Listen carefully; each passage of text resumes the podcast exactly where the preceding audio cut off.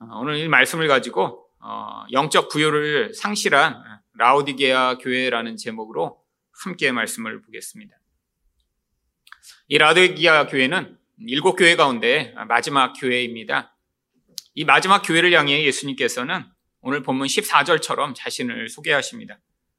라우디게아 교회의 사자에게 편지하라. 아멘이시오. 충성되고 참된 증인이시오. 하나님의 창조의 근본이시니가 이르시되. 여기 나 있는 이 예수님의 자기소개는 이 교회의 상황과 아주 밀접한 관계를 맺고 있습니다. 예수님은 왜 자신을 아멘이시라고 소개하신 것일까요? 아멘은 말한 대로 이루어지다라고 하는 뜻입니다. 결국 하나님은 자신이 말씀하신 대로 이 예수님을 통해 그 하나님의 뜻을 이루신다라고 하는 말씀이죠. 참된 증인이라고 하는 말은 무슨 뜻인가요? 이것도 아멘과 유사한 뜻입니다. 하나님이 말씀하신 것을 예수님은 확실하게 증거하시고 또 그것들을 이루신다라고 하는 분이시죠. 그런데 왜 예수님이 하나님의 창조의 근원이라고 소개하시는 것일까요?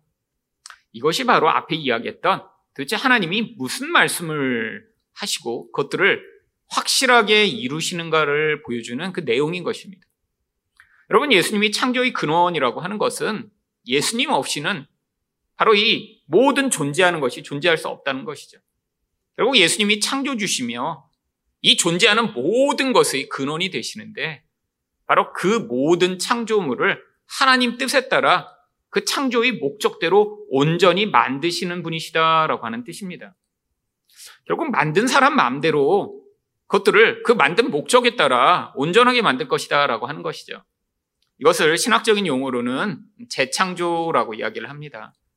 성경에서 하나님이 새하늘과 새 땅을 창조하겠다라고 하신 이 약속들, 이게 다른 말로 이야기 아니면 이렇게 타락하여 망가져버린 이 인간들과 세상을 하나님이 구원하여 온전케 하시겠다라고 하는 그 약속의 말씀인 것이죠. 그런데 이런 하나님의 약속이 지금 왜 다시 선포되는 것인가요? 지금 상황을 볼 때 이런 하나님의 창조의 목적, 그 구원의 완성에 심각하게 이런 문제가 되고 방해가 될 만한 상황이 이 라우디게아 교회 가운데 나타나고 있기 때문입니다. 영적으로 볼 때 이 라우디게아 교회는 하나님의 이 창조 목적, 그것들을 예수를 통해 완성하실 목적과는 아주 반대되는 방향에서 정말 영적으로는 심각하게 이 모든 것들을 파괴할 수 있는 그런 상황이었던 것이죠. 아니, 도대체 무슨 모습이 이렇게 예수님을 통해 이루실 이 하나님의 창조를 왜곡하고 방해할 만한 그런 상황이었을까요? 바로 17절 상반절에 나오는 내가 말하기를 나는 부자라 부요하여 부족함이 없다 한다라고 하는 바로 자기의 잘못된 확신 때문이었습니다. 여러분, 이 라우디아게라라고 하는 이 도시는 아주 부유한 도시였습니다. 당시에 금융업이 발달돼서 소위 이야기하면 지금의 미국의 뉴욕처럼 당시의 그 주변의 금융의 중심지였죠. 또한 검은 양모라고 하는 아주 희귀한 질이 좋은 그런 옷감을 생산해서 또한 돈을 많이 벌었습니다. 또한 로마에 충성하여 당시 이 로마의 보호로 말미암아 이 지역이 아주 큰 혜택을 받게 됐죠. 이 라우디게라고 하는 이 지역이 얼마나 부유했냐면 바로 이 로마 시대에 엄청난 지진으로 이 도시가 다 파괴되었는데 그로 말미암아 로마가 이 도시의 재건을 돕겠다라고 요청을 했음에도 불구하고 아 우리는 우리 돈만 가지고도 충분히 재건할 수 있기 때문에 로마의 도움이 필요 없다라고 요청할 정도의 그런 경제적 부여를 누리고 있었습니다. 아마 이 라우디게아 교회의 교인들 가운데도 아마 그 지역사회의 그 부를 누리고 또 그런 삶을 사는 사람들이 많이 있었겠죠. 아마 교회의 경제적 수준도 이전에 보았던 다른 교회들보다 훨씬 더 높았을 것입니다. 아마 큰 교회를 지었나 봐요. 아마 교회 재정도 넉넉했나 보죠. 근데 문제가 생겼습니다. 아니, 이렇게 교회가 경제적으로 부유하고 평안했더니 스스로, 야, 이렇게 부자 된 것, 아, 이렇게 부유한 것, 정말 이 모든 것이 얼마나 좋은가? 아, 우리는 부족한 게 하나도 없어라고 생각하는 그런 영적 착각에 빠지게 된 것이죠. 여러분 영적으로 이렇게 눈에 보이는 어떤 부요, 평안으로 말미암아 아, 그것이 마치 전부이고 하나님이 복의 모든 것이라고 착각하게 될 때 나타나는 이 모든 현상이 예수님을 통해 우리를 온전케 만드시고 구원하셔서 재창조하실 이 하나님의 목적에 가장 반대되고 악한 영향력을 미친다라고 하는 것입니다. 왜 그런가요? 인간이란 존재는 눈에 보이는 이 감각적 만족에 의해 결국 사로잡히게 되면 하나님이 주시는 그 부요와 풍요를 관심 없이 여기며 결국 하나님을 향한 관심으로부터 자기 욕망을 만족시킬 그런 육적 만족에 집중하게 되는 인생이기 때문이죠. 여러분, 이 라오디게아에게 나타난 이런 상황이 바로 이 교회 한 교회의 문제인가요? 아니요, 역사상 모든 교회들이 거의 유사하게 이 교회처럼 경험했던 영적 타락의 모습이기도 합니다. 교회가 어렵고 힘들고 박해받을 때는 어떻게든 모여 기도하고 예배하고 신앙의 순수성을 지키기 위해 몸부림쳤는데 아니 상황이 편안해지고 경제적으로 부유해지기 시작할 때 결국 교회의 타락이 일어나고 영적 침체가 나타나게 된 것이죠. 여러분 한국 교회도 지금 똑같은 상황을 경험하고 있습니다. 아니 교회의 환경과 재정은 이전과는 비할 데 없이 좋아졌죠. 여러분 수십 년 전에 이렇게 냉난방이 잘 되고 있는 그런 환경에서 우리가 예배 드렸나요? 아니 모든 것이 세련된 그런 어떤 환경과 상황들이 예배의 환경에 정말 꼭 필요했나요? 여러분 그런데 환경은 엄청나게 좋아졌는데 문제는 그 안에 있는 사람들의 영적 태도가 이제 이전처럼 그런 간절함과 열망을 갖고 예배하고 기도하지 않는 이 현실이요. 예전에는 모든 상황들이 불편하고 힘들었어도 아니 말씀을 배우기 위해 정말 몇 시간을 거쳐 그 말씀을 가르치는 곳에 찾아가고 힘든 상황들을 견뎌야 했던 그런 모든 환경에도 불구하고 말씀에 대한 사모함으로 모였던 사람들이 이제는 아주 편안하게 말씀을 배우고 들을 수 있는데도 더 이상 하나님 말씀을 사모하지 않는 이런 한국 교회의 상황이요. 이게 바로 영적 부요를 잃어버리고 세상의 부요를 전부인 것처럼 생각하는 그런 라오디게아 교회와 같은 상황인 것입니다. 이 라오디게아 교회를 통해 영적 부요를 상실하면 어떻게 되는가를 함께 살펴보고자 하는데요. 첫 번째로 쓸모 없어져 버림받게 됩니다. 15절 말씀입니다.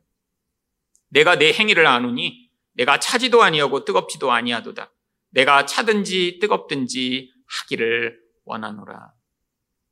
여러분 예수님은 이 라우디게아 교회에게 차든지 뜨겁든지 정말 자신의 입장을 명확하게 가지라라고 이야기를 합니다.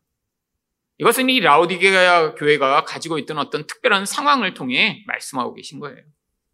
이 라우디게아라고 하는 이 도시는 뭐 다른 것들은 잘 발전했는데 문제가 물이 아주 나빴습니다.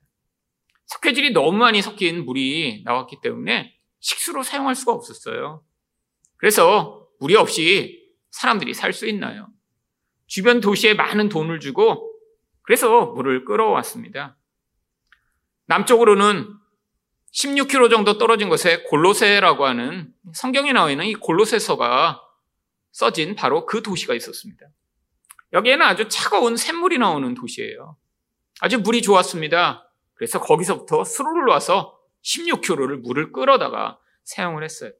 근데 그 물만으로는 모자랐습니다. 그래서 북쪽에 약 10km 떨어진 히에라폴리스라고 하는 곳에 있는 온천수를 또 이곳으로 끌어왔죠. 다른 두 도시로부터 물을 끌어와야 살 수 있는 이 도시. 근데 문제가 있었습니다. 여러분, 이 지중해성 기후가 있는 이 더운 지역에서 10km가 넘는 곳에서 이렇게 물을 끌어오다 보니까 아니 원래 뜨거운 온천수였는데 이 도시에 오게 되면 아주 미직지근한 물이 되어버리는 거예요. 아니 골로새의 샘물을 바로 뽑았을 때는 아주 시원해서 마시면 좋았는데 아니 10km가 넘는 거리를 또 이렇게 햇볕에 노출된 수로를 통해 끌어오다 보니까 아, 이 도시에 왔을 때는 미지근해서 마실 수가 없는 물이 되어버린 것이죠. 여러분, 뜨겁거나 차갑거나 하라고 하시는 말씀은 바로 이 본질적, 이 물이라고 하면 그 역할에 맞는 그 모습을 그대로 유지해야 한다라고 하는 것입니다. 뜨거운 물은 뜨거운 물의 역할이 있죠. 찬 물은 찬 역할이 있죠.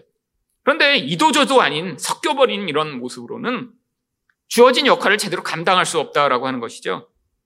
그때 벌어지는 일이 무엇인가요? 16절입니다. 내가 이것이 미지근하여 뜨겁지도 아니하고 차지도 아니하니 내 입에서 너를 토하여 버리리라.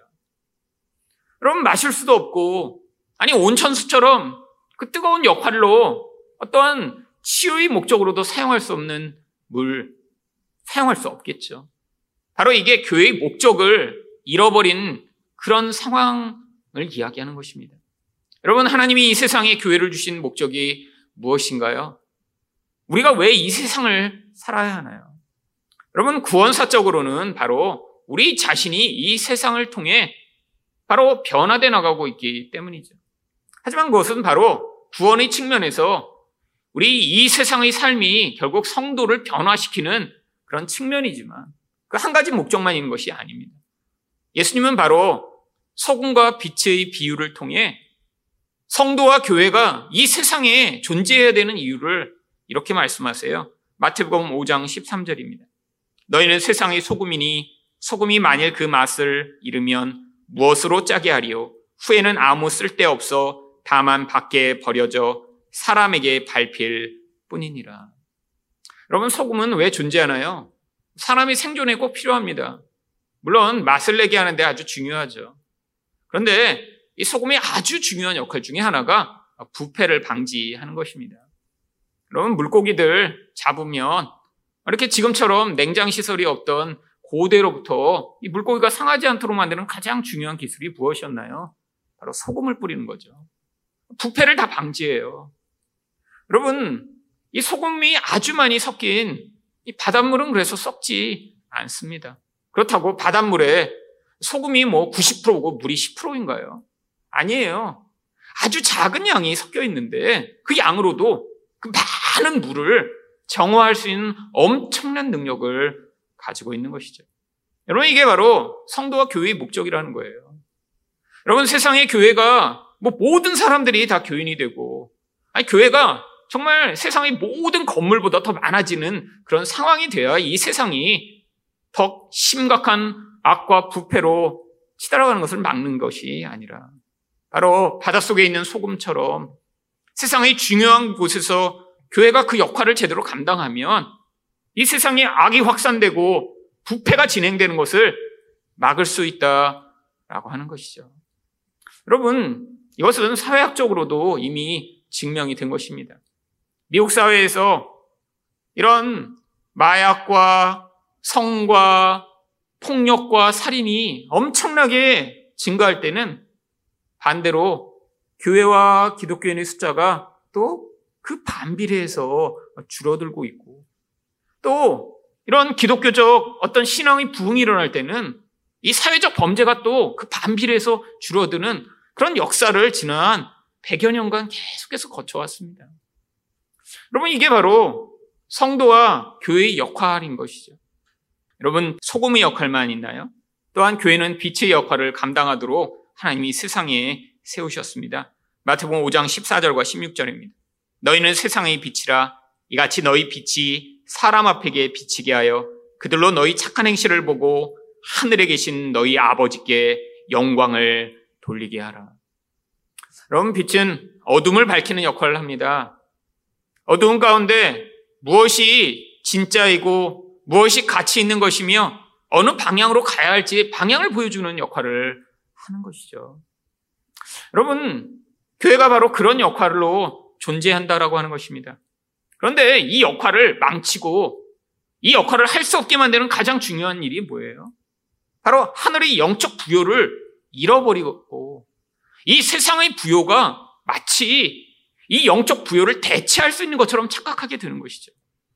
여러분, 진정한 변화, 진정한 영향력은 어떤 돈의 힘이나 물질적 힘을 통해 일어나는 것이 아닙니다. 여러분, 여러분이 정말 엄청난 부자가 돼서 주변 사람들한테 뭐 1억 원, 2억 원씩 막 나눠줄 수 있는 아, 그 정도의 능력을 가진 그런 엄청난 부자라고 생각해 보세요. 여러분, 그래서 주변 아는 사람들한테 여러분이 1억 원씩 준다고 하면 정말 그 돈이 그 다른 사람들에게 진짜 긍정적이고 중요한 역할을 할 수 있을까요? 아마 그렇게 엄청나게 돈이 많은 사람 주변에는 그 돈을 바라보고 그 사람에게 돈을 얻어내고자 하는 엄청나게 많은 그런 사기꾼들만 모여들 것입니다. 아니, 그리고 이 세상에 돈으로 해결할 수 있는 일들이, 아니, 인간이 모든 문제를 해결해 나갈 수 있나요? 아니에요. 여러분, 진정한 영향력과 변화는 이런 눈에 보이는 돈이나 힘이 아니라는 것이죠. 근데 문제는 이 라우디게아 교회가 바로 이런 영적 가치에 대한 인식을 다 잃어버리고 나니까 문제가 생기면 돈으로 해결해 버리는 거예요. 어떤 일이 있으면 아, 돈으로 다 할 수 있다라고 착각하게 되는 거죠. 여러분 이게 바로 세상의 방식 아닌가요? 여러분 세상이 돈으로 무엇인가를 해결하고 사람의 마음을 얻고 심지어는 이 세상의 모든 것이 마치 돈으로 해결될 수 있는 것처럼 하고 있지만 여러분 돈으로 어떤 문제 하나라도 제대로 해결되는 것이 있나요? 여러분 인간은 절대로 인간의 문제를 이런 물질을 가지고 해결할 수 없습니다. 문제가 교회 또한 그러한 세상적 가치를 따라가게 될 때 교회의 세락과 영향력을 잃어버리게 된다라고 하는 것이죠. 여러분 석유교회가 계속해서 경험하는 것이 바로 이것입니다. 여러분 교회가 정말로 하나님의 말씀의 본질 그 영적 가치에 집중할 때는 오히려 영향력이 강력했는데 아니 사회가 부유해지고 아, 교회 또한 굉장한 그런 영향력, 경제적 능력을 가지게 되니까 오히려 교회의 타락과 교회의 소멸이 나타나기 시작했습니다. 여러분 유럽의 교회가 대표적이죠. 여러분 유럽에 가보시면 이전에는 교회였던 곳이 지금은 나이트클럽, 술집, 심지어 서커스장으로 바뀌긴도 한데요. 유럽의 교회들은 뭐 이런 일반 건물이 아니라 지붕이 아주 높은 그런 옛날 양식으로 지어진 건물들이 많기 때문에 일반 임대로는 잘 팔리지도 않아서 주로 술집이나 나이트클럽으로 아주 잘 사용되고요. 아, 그래서 결국 이전에 교회였던 흔적을 찾아보지 못하는 것도 많이 있습니다. 여러분, 이게 바로 교회가 영적 능력을 잃어버린 상황이죠. 여러분, 미국도 마찬가지입니다. 1900년대까지 정말 교회가 엄청나게 부흥하고 미국의 남부에는 바이블 벨트라고 할 정도로 수없이 많은 교회가 생기고 사람들이 대부분 주일날이면 전부 가서 예배드리고 하는 것이 그냥 일상적인 미국의 일반 가정의 문화였던 그런 상황 속에서 미국이 세계 1위 경제 대국으로 부흥하기 시작하고 경제적 부여가 미국을 휩쓸기 시작하면서 미국의 지금 현실은 매년 4천 개 정도의 교회가 문을 닫고 있다라고 합니다. 지난 10년 동안 개신교인들의 숫자만 20%가 줄었다라고 하고요. 그리고 이 모든 상황들을 가장 격화시킬 일이 바로 이 코로나로 말미암아 이 코로나 상황 중에 미국 교회들의 현실은 아주 침체가 되어 있고 그래서 모든 학자들이 이 코로나가 끝났을 때 미국 교회의 5분의 1은 문을 닫게 될 것이라고 예측하고 있습니다. 여러분 이게 근데 서구의 교회와 미국의 교회만의 문제인가요? 여러분 지금 심각한 것은 한국 교회의 상황입니다. 여러분 지난 20년, 30년간 교회를 다녀보신 분들은 피부로 이 교회의 상황과 이 교회의 어려움을 느끼고 계실 거예요. 여러분 모든 교회들이 지금 똑같이 경험하고 있는 것이 주일학교가 어른에 비해 현저하게 적다라고 하는 것입니다. 여러분 그런데 20, 30년 전엔 그렇지 않았어요. 교회에 수백 명의 아이들이 모여 있었습니다. 오후 예배할 때도 뭐 100명씩 아이들이 와서 빠글거리는 교회들 많이 있었어요. 여름 성경 학교 하면요. 아니 조그만 개척교회인데 막 그 개척교회가 넘치도록 아이들이 모인 그런 일들이 아주 흔했었습니다. 여러분 지금 그런데 천명, 이천명 모이는 교회에 모든 주일학교 학생들을 다 합해도 100명이 안 되는 교회들이 아주 흔한 그런 상황이 되었습니다. 여러분, 그런데 이 교회의 외적인 이런 성전과 건물과 아, 이런 재정은 얼마나 커지고 얼마나 화려해졌나요? 가끔씩 결혼식이나 장례식으로 이렇게 지방을 가게 되면 가장 많이 놀라는 게 아니 이런 시골에도 이렇게 크고 멋진 교회가 있나? 이것 때문에 굉장히 많이 놀래요. 얼마 전에도 제가 장례식 때문에 지방을 갔다 왔는데 뭐 지방에 그런 교회가 있다라는 건 뭐 이름도 못 들어봤죠. 그런데 정말 엄청난 규모의 뭐 지방이니까 가능하겠죠. 땅도 넓고. 그런데 야 이렇게 시골에 이렇게 큰 교회를 어떻게 지을 수 있었지? 여러분 정말 그런 놀라운 외적인 성장을 한 이 한국 교회의 미래가 어떻게 될까요? 여러분 아주 심각한 상황입니다. 여러분 미국의 이런 상황, 유럽의 상황이 나무의 문제가 아닌 것이죠. 여러분 지금 이 경각심을 교회가 잃어버리게 될 때, 여러분 이 한국 교회가 10년, 20년 후에 나타날 그 결과들을 놓고 우리는 그때 땅을 치며 후회하고 고통할지라도 쉽게 회복하지 못할 그런 미래가 닥쳐올지도 모릅니다. 여러분, 우리는 그래서 이런 상황을 놓고 회개하고 기도해야 합니다. 하나님의 긍휼을 구해야 합니다. 하나님이 한국교회의 미래를 불쌍히 여기시고 한국교회 가운데 아직도 이렇게 외적인 성장과 경제적인 그런 부여로 말미암아 이게 마치 교회가 성장하고 교회가 진짜 영적 부여를 가진 것처럼 착각하게 있고 있는 이 상황 속에서 하나님 깨어날 수 있도록 은혜를 달라고 다음 세대 가운데 하나님 은혜와 긍휼을 베푸셔서 하나님을 만날 수 있도록 은혜를 달라고 우리가 함께 기도해야 할 것입니다. 두 번째로 영적 부여를 상실하면 어떻게 되나요? 자신의 비참한 상태를 깨닫지 못합니다. 17절 상반절에서 바로 이 라오디게아 교회의 심각한 문제가 무엇으로 드러나나요? 내가 말하기를 나는 부자라 부요하여 부족한 것이 없다. 여러분, 이게 바로 그들이 자신을 바라보는 관점입니다. 그런데 예수님은 이들을 어떤 눈으로 바라보시나요? 영적인 눈으로 보세요. 인간은 갖지 못한 인간의 진짜 본질을 보여줄 수 있는 모습으로 그들을 바라보셨더니 무엇이라고 평가하시나요? 17절 하반절을 보시면 내 곤고한 것과 가련한 것과 가난한 것과 눈먼 것과 벌거벗은 것을 알지 못하는도다. 여러분, 인간의 모든 비참한 상황이 여기에 다 기록되어 있습니다. 곤고하다라는 것은 지금 계속 괴롭힘을 받아서 견딜 수 없는 상황을 얘기해요. 가련한 것은 사람들이 보기만 해도 너무 불쌍해서 어떻게 저렇게 불쌍할까라고 하는 그런 마음을 야기하는 상태죠. 가난하다라고 하는 이 푸토코스라는 단어는 성경에서 거지라는 단어로 자주자주 사용되는 단어입니다. 거지처럼 너무나 비참한 상태인 거예요. 눈이 멀어서 아무것도 보지 못하는 장님의 상태이며 벌거벗어서 창피하고 정말로 추위도 가릴 수 없는 그런 비참한 상황. 여러분, 어떤 사람이 다섯 가지로 묘사된 그런 삶을 살고 있는 사람이 있다면 아마 누구라도 그 사람 곁에 있으면 그를 볼 때 어떻게 인생이 저럴 정도로 비참하고 고통스럽고 창피할까라고 금방 알아챌 수 있는 그런 상황일 것입니다. 문제는 아니 예수님이 보실 때는 이렇게 가장 비참하고 창피한데 스스로는 나는 부자고 부여하고 하나도 부족한 것이 없다라고 생각하는 그런 반전적인 상황을 경험하고 있다라고 하는 것이죠. 그러면 이것이 바로 교회의 모습이며 성도의 모습일 가능성이 높다라고 하는 것입니다. 아, 교회 오래 다녔어요. 예배도 잘 드려요. 아, 그리고 그동안 자기 능력으로 열심히 잘 살았고, 이전보다 잘 살게 되었고, 아, 별로 큰 문제가 없는 것 같아요. 그냥 남들이 사는 정도 살아요.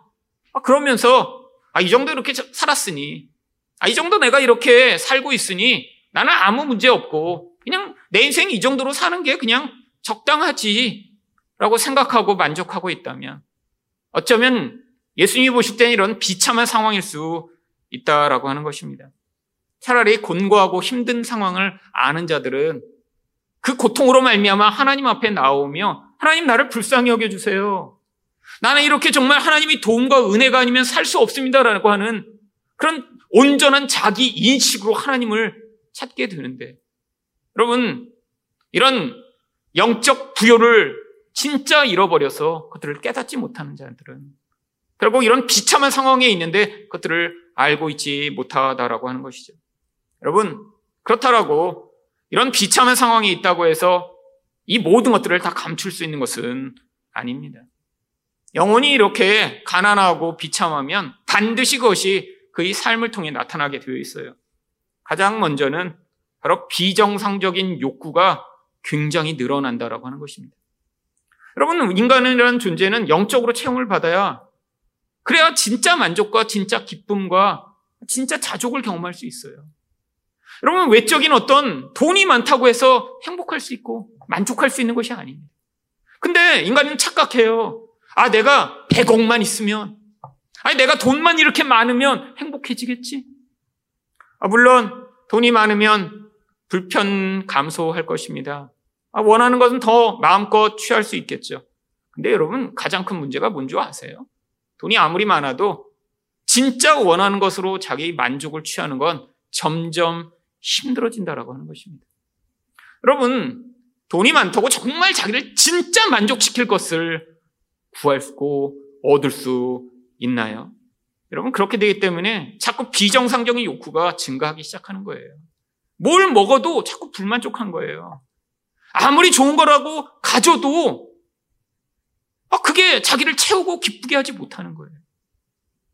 예전에 어떤 아주 못 사는 나라에 이제 음, 한 분이 아이들한테 가서 이제 학교에 뭐 공책과 볼펜 같은 걸 나눠주려고 가신 그런 다큐멘터리를 봤습니다. 가방에 이게 정말 못 사는 나라니까 뭐 구충제, 뭐 공책, 볼펜, 뭐 소소한 것들을 가지고 왔어요. 아이들이 정말 빼곡하게 앉아 있습니다. 근데 그 아이들한테 정말 그거 여러분 한국에 있는 아이들한테 공책이랑 볼펜 하나 그 다음에 회충력 나눠주면 막 좋아하고 기뻐할까요? 근데 그 아이들이 그걸 받으면서 막 기뻐하고 즐거워하는 그 모습을 물론 이제 TV니까 계속 그거를 찍겠죠. 근데 그게 정말 아이들이 마치 한국에서 로또를 맞아서 기뻐하는 그런 표정들이 아이들 얼굴에 나오는 거예요. 그 공책 하나에 그 기뻐하는 그 기쁨. 여러분, 여러분 그 아이들이 느끼는 그 감정이 여러분 정말 돈이 많아서 몇 억짜리 스포츠카를 탄 뒤에 느끼는 그 감정을 여러분, 저는 훨씬 더 뛰어넘을 수 있다라고 생각합니다. 욕구가 점점 커지면 점점 불행해지게 되어 있어요. 여러분, 돈이 많아지고 점점 부유해질수록 인간은 눈에 보이는 욕구가 점점 커지게 됩니다. 그런데 이 내면적 커다란 욕구를 눈에 보이는 물질과 외적인 것으로는 점점 채우는 것이 힘들어지는 것이죠. 아무리 비싼 음식을 먹어도 금방 허기가 지고 아무리 좋은 것을 가져도 점점 목말라지는 그런 상황이에요. 여러분, 많은 사람들이 지금 이런 먹는 것, 물건으로 자기 영혼의 허기를 채우려고 합니다. 이게 영적 가난의 증거예요. 여러분, 혹시 여러분의 인생 가운데도 그런 모습이 나타나고 계신 것은 아닌가요? 자꾸 자꾸 뭔가를 사야 돼요. 여러분, 근데 그 무엇인가를 사야지만 행복할 것이라고 생각하는 그 본질 안에 무엇이 존재하나요?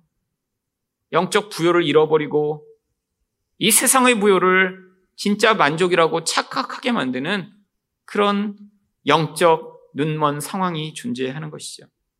여러분, 두 번째로 영적으로 가난해지면 반드시 수치감이 커지게 되어 있습니다. 이게 인간의 실체예요. 하나님이 영광을 잃어버리고 났더니 아담과 하와가 부끄러워 나뭇잎으로 자기 수치를 가렸던 것처럼 이 인간의 영적 수치는 인간이 어떤 좋고 멋진 것으로 자신을 포장하고 가리려고 해도 가릴 수 없는 것입니다. 그런데 우리가 영적 부여를 누려요. 하나님의 놀라운 풍성함을 맛봐요. 그럼 우리 안에 있는 자기를 바라보는 수치감이 점점 사라지고 약해지게 되어 있어요. 근데 반대로 이 하나님의 부여가 사라지면 자기의 부끄러움과 수치가 점점 커지게 됩니다. 여러분, 수치와 부끄러움이 커지면 어떻게 되나요? 무엇인가 눈에 보이는 것으로 자기를 자꾸 가리고 싶어요. 명품에 집착하고, 외모에 집착하고, 학력과 능력과 눈으로 보이는 무엇인가로 자기를 자꾸 가려서 나는 이렇게 부끄러운 존재가 아니야. 나는 이렇게 멋진 존재야라는 것들을 사람들에게 과시하고 싶은 욕망이 점점 점점 커지는 것이죠. 여러분 그런데 아무리 자기 무엇인가로 자기를 가리고 아니 어떤 멋진 것으로 자기를 포장하려고 하더라도 여러분 자꾸 공허하게 되어 있습니다. 여러분 그때 무슨 마음이 나타나나요? 열등감과 우월감이 마음 안에서 계속해서 요동치게 되어 있어요. 아니 내가 가지고 내가 누리고 있는 것 그것을 갖지 못한 사람을 보면 아, 어떻게 저렇게 하는데 나보다 조금 더 멋진고 나보다 조금 더 능력 있는 사람 앞에 서면 너무너무 열등감을 느껴서 마음에 불안과 질투와 미움이 가득해지는 것이죠. 여러분, 이런 사람들의 심리가 모든 사람들에게 보편적이기 때문에 SNS가 이렇게 계속해서 부흥하는 거예요. 여러분, SNS 사람들은 끊임없이 남과 자기를 비교하기 위해 SNS를 합니다. 여러분, 비교의식이 없으면 SNS 할 필요가 없어요. 남이 얼마나 좋은 시계를 찾는지, 남이 어떤 좋은 데 가서 밥을 먹는지, 남이 얼마나 좋은 곳에 여행을 갔는지, 아니, 얼마나 이쁜지, 여러분, 그걸 왜 확인해야 되나요? 여러분, 그런데 자꾸 가서 남이 어떻게 살고 있는지 궁금한 사람일수록 지금 내면은 너무너무 이러한 수치감과 부끄러움이 가득한 거예요. 마음 안에 있는 이 부끄러움을 가릴 무엇인가를 찾아 헤매고 있는 것이죠. 여러분, 근데 가장 큰 문제가 바로 세 번째로 영적 부여를 가져다 줄 수 있는 하나님과 예수님에 대한 반응이 점점 무뎌지는 것입니다. 여러분, 자꾸 눈에 보이는 무엇인가로 나를 채우고 싶어요. 그러니까 반대로 하나님을 향한 관심과 하나님을 향한 마음이 마음 안에서 점점 멀어지기 시작하는 것이죠. 이게 이 사람의 영적 상황을 점점 악화시킵니다. 자꾸 자꾸 하루에 몇 시간은 SNS를 할 수 있어요. 아니, 남들이 얼마나 멋진 거 먹고, 멋진 데 가고, 멋진 거 사고, 멋진 삶을 살고 있는지 찾아 헤매며 몇 시간 남의 이야기를 보며 부러워하고 질투는 할 수 있는데 30분, 40분 예배 드리는 것조차 집중할 수 없는 이제는 말씀 듣는 것이 하, 왜 이렇게 지루하지? 아, 왜 이렇게 힘들지? 이런 마음이 자꾸 마음에서 벌어지고 이제 영적 관심이 자꾸 마음을 떠나버린 그런 상황이 됐죠. 여러분, 원래부터 그랬나요? 아니에요. 예전에는 하나님에 대한 관심과 말씀에 대한 사랑이 있었던 사람들이 많이 있습니다. 그런데 그런 마음들이 이제 다 사라져 버린 거예요. 여러분 유튜브 보면서 막 시간을 보시면서 어, 이렇게 시간이 안 가지? 아이 그렇게 보고 나서 어이 아니 뭐 10분이나 봤네. 어, 이런 경우는 없습니다. 보고 나면 응? 3시간? 그럼 멈출 수가 없어요, 멈출 수가. 왜? 그 사람이 관심 있고 좋아할 만한 거를 끊임없는 알고리즘으로 계속 제시해 주니까. 여러분, 그런데 말씀을 읽으며 그런 생각 해보신 적 있나요? 3시간을 읽고 나서, 어머, 10분인 줄 알았는데 3시간 지났네? 여러분, 이런 경우는 아마 전설로 전해 들었거나 아니면 예전에 여러분이 은혜 받으셨을 때 그런 경험을 하신 분들 계세요. 여러분 이거 지금 심각한 것 아닌가요? 여러분 예수를 믿는다는 건 점점 하나님의 말씀에 대한 관심과 사랑이 커지며 아니 내 마음 가운데 그분을 향한 그 집중이 점점 커져야 하는데 여러분 이렇게 된 가장 중요한 이유가 무엇인가요? 어쩌면 우리 삶에서 너무 평안해지고 이젠 돈으로 해결할 수 있는 문제가 너무 많아진 거예요. 예전에 가난하고 힘들고 어려울 땐 아프면 기도했습니다. 정말로요. 아니, 의술도 그렇게 발달하지 않았으니까 아니, 병원에 가서 돈도 없는데 그렇게 치료할 수 없는 경우가 많았잖아요. 여러분, 요즘은 아파도 거의 기도하지 않습니다. 일단 병원에 가죠. 아, 그리고 대부분 보험도 잘 되어 있잖아요. 여러분, 이게 우리 현실이 되었습니다. 여러분, 이런 상황 속에서 예수님이 뭐라고 말씀하시나요? 너 이제 이렇게 나의 부요를 버리고 네가 부자라고 이렇게 잘난 체 하더니 잘 됐다. 그래, 그냥 영원히 그냥 멸망당해. 그냥 나랑 관계를 맺지 말자. 라고 하시는 게 아니에요. 여러분, 예수님은 우리를 구원하시고자 바로 우리가 피로 말미암아 언약을 맺으시고 우리 인생에 개입하시는 분이세요. 우리가 이 땅에서 이렇게 하나님 나라를 확장하는 영향력을 미치지 못하는 그냥 비실비실한 존재라고 할지라도 우리 그런 영향력을 통해 아, 너는 잘했어. 그리고 그런 영향력을 못 미치면 아, 이 바보 같은 게 아, 이런 우리와 같은 그런 우리 행위와 업적을 따라 반응하시는 분이 아니라고요. 여러분 그래서 이렇게 비실비실 살고 있는 우리를 향해서도 예수님 뭐라고 말씀하시나요? 내가 너를 권하노니 내게서 불로 연단한 금을 사서 부요하게 하고 여러분 우리를 부요하게 하실 진짜 가치 있는 것을 주시겠다고 얘기하는 거예요. 여러분 도대체 불로 연단한 금이 무엇이죠? 여러분 성경에서 이렇게 연단된 금, 연단된 은 이런 것들은 항상 하나님의 말씀을 비유하고 있습니다. 시편 12편 6절을 보시면 여호와의 말씀은 순결하며 흙 도가니에 일곱 번 단련한 은 같도다. 불순물이 없이 인간에게 가장 순결하고 순수한 존재로 가장 가치 있는 것을 주시는데 그게 말씀이라는 거예요. 여러분, 그래서 자꾸 여러분이 여러분 안에 있는 이 말씀에 대한 가치와 사랑을 회복하는 것이 무엇보다 중요한 것입니다. 여러분, 또한 예수님은 무엇을 제시하시나요? 18절 중반절을 보시면 흰 옷을 사서 입어 벌거벗은 수치를 보이지 않게 하고 여러분 수치를 가리는데 흰 옷이 필요하대요. 여러분 근데 도대체 이것이 무엇을 의미하나요? 바로 요한계시록 7장 13절과 14절을 보시면 장로 중 하나가 응답하여 나에게 이르되 이 흰옷 입은 자들이 누구며 또 어디서 왔느냐? 내가 말하기를 내 주여 당신이 아시나이다 하니 그가 나에게 이르되 이는 큰 환란에서 나오는 자들인데 어린 양의 피에 그 옷을 씻어 희게 하였느니라. 예수님의 피가 우리를 정결하고 온전케 만들어 수치감을 없앨 수 있다는 거예요. 여러분 피로 씻었는데 어떻게 옷이 힐 수 있죠? 그러니까 이건 비유적인 거라는 거예요. 무슨 비유요? 모든 더러운 것들을 깨끗하게 하여 우리를 그 부끄러움에서 벗어나게 만들 유일한 능력은 예수 그리스도의 보혈이라는 것이죠. 여러분, 아직도 마음 안에 있는 이 수치감으로 말미암아 이런 자기 존재의 부끄러움이 드러날까봐 자꾸 가짜로 자기를 가리고자 하는 이런 마음이 커지는 분들은 다른 말로 이야기하면 아직도 그 예수 그리스도의 보혈의 능력을 영혼 안에 경험하고 있지 못한 거예요. 예수의 보혈이 우리를 온전히 깨끗해 하게 해요.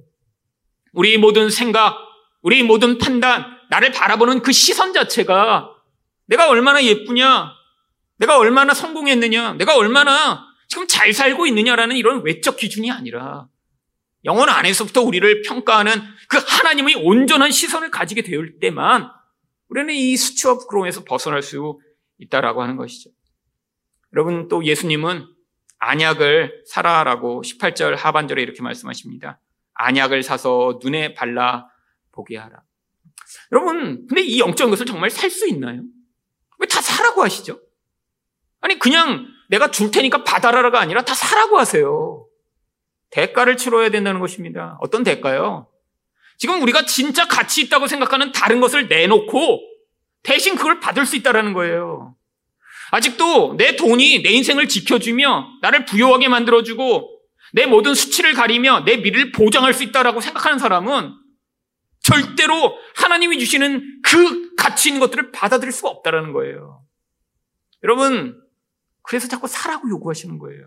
대가를 치르라고요. 그것들을 교환해야 된다는 거예요. 자기가 가지고 있는 것들을 버리고 내려놓고 그리고 예수님이 주시는 것들을 받으라는 거예요. 여러분, 이 라우디게아 교회에 왜 안약을 사라고 말씀하시죠?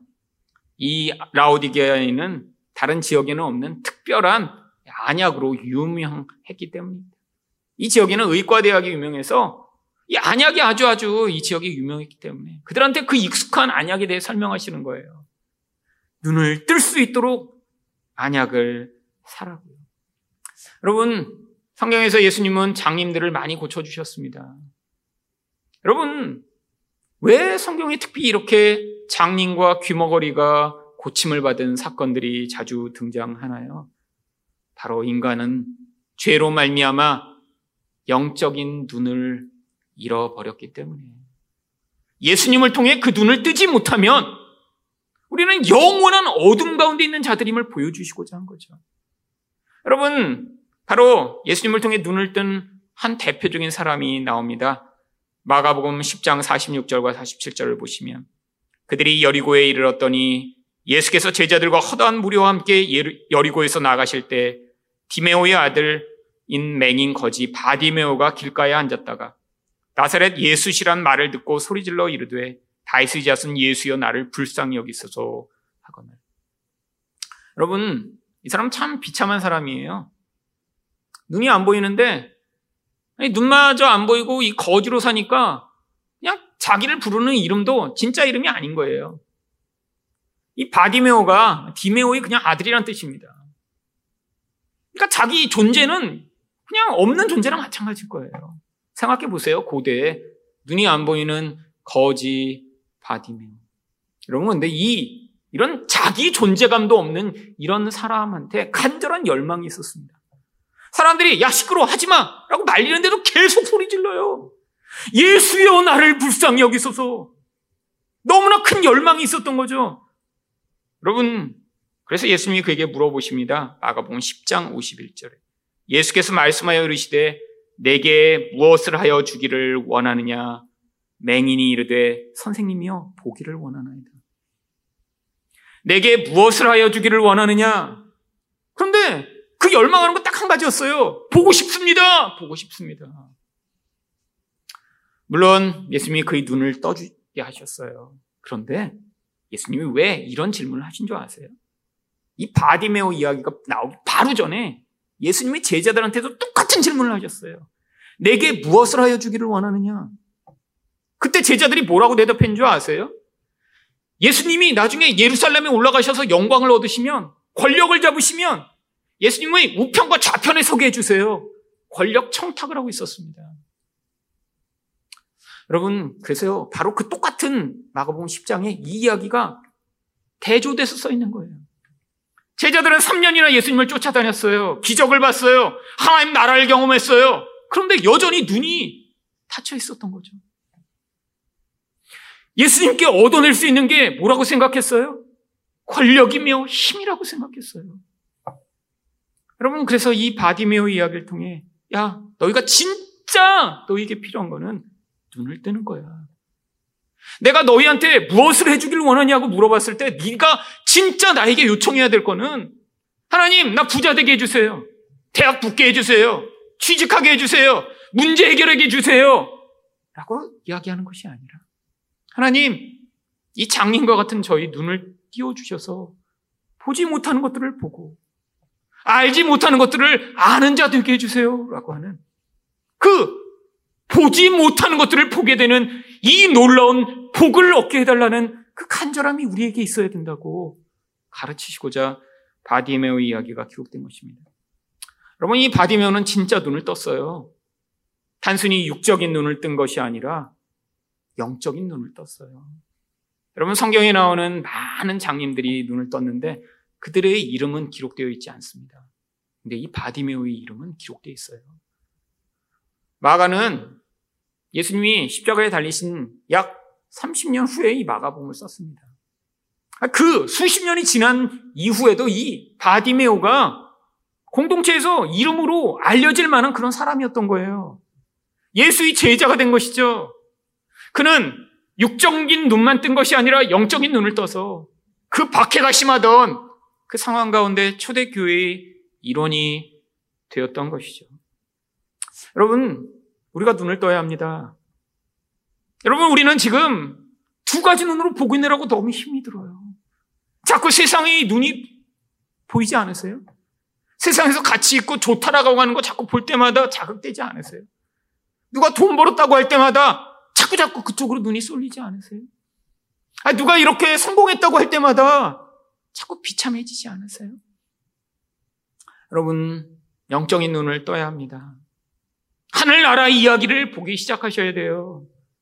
그 놀라운 부요가 무엇인지 여러분 아셔야 합니다. 예수님이 이렇게까지 징계하시고 말씀하시는 이유가 19절, 20절에 나옵니다. 물은 내가 사랑하는 자를 책망하여 징계하느니 그러므로 내가 열심을 내라 회개하라. 사랑하기 때문에 말씀하신다는 거예요. 왜? 이 사랑하는 자와 바로 20절에서 볼지어다 내가 문 밖에 서서 두드리노니 누구든지 내 음성을 듣고 문을 열면 내가 그에게로 들어가 그와 더불어 먹고 그는 나와 더불어 먹으리라. 여러분, 이건 초신자한테, 야, 예수 믿어. 예수님이 문 밖에 서서 두드리셔. 이 얘기하고 있는 거 아니에요. 사랑하는 자에게 하고 계신 말씀입니다. 아니, 사랑하는 자인데 예수님을 문 밖에 놓고 지금 예수님과 깊은 관계를 맺고 있지 못한 그런 영적으로 가난한 자들. 예수님이 함께 식사하시고 교제하시고 싶으시대요. 시간을 오래 같이 보내고 싶으시대요. 여러분, 뭔가 반전이 시작돼야죠. 하나님과의 관계가 새롭게 돼야죠. 여러분, 그 시작이 무엇인 줄 아세요? 바로 지금의 우리 비참한 상태를 깨닫게 되는 것입니다. 여러분, 진짜 우리에게 가장 영광스러운 순간과 자리는 바로 이 모든 싸움을 마친 그 이후 21절에 이렇게 약속되어 있습니다. 이기는 그에게는 내가 내 보좌에 함께 앉게 하여 주기를 내가 이기고 아버지의 보좌에 함께 앉은 것과 같이 하리라. 여러분, 이 세상에서 아무리 높아도, 이 세상에서 아무리 부여해도, 나중에 예수님과 하나님과 함께 통치하게 되는 그 영광스러운 자리와 비할 수 없을 것입니다. 우리 이 영적 가난과 수치를 깨달아 하나님이 놀라운 부여를 소유하여 그 하나님의 영광스러움을 가지게 되는 여러분 되시기를 예수 그리스도 이름으로 축원드립니다.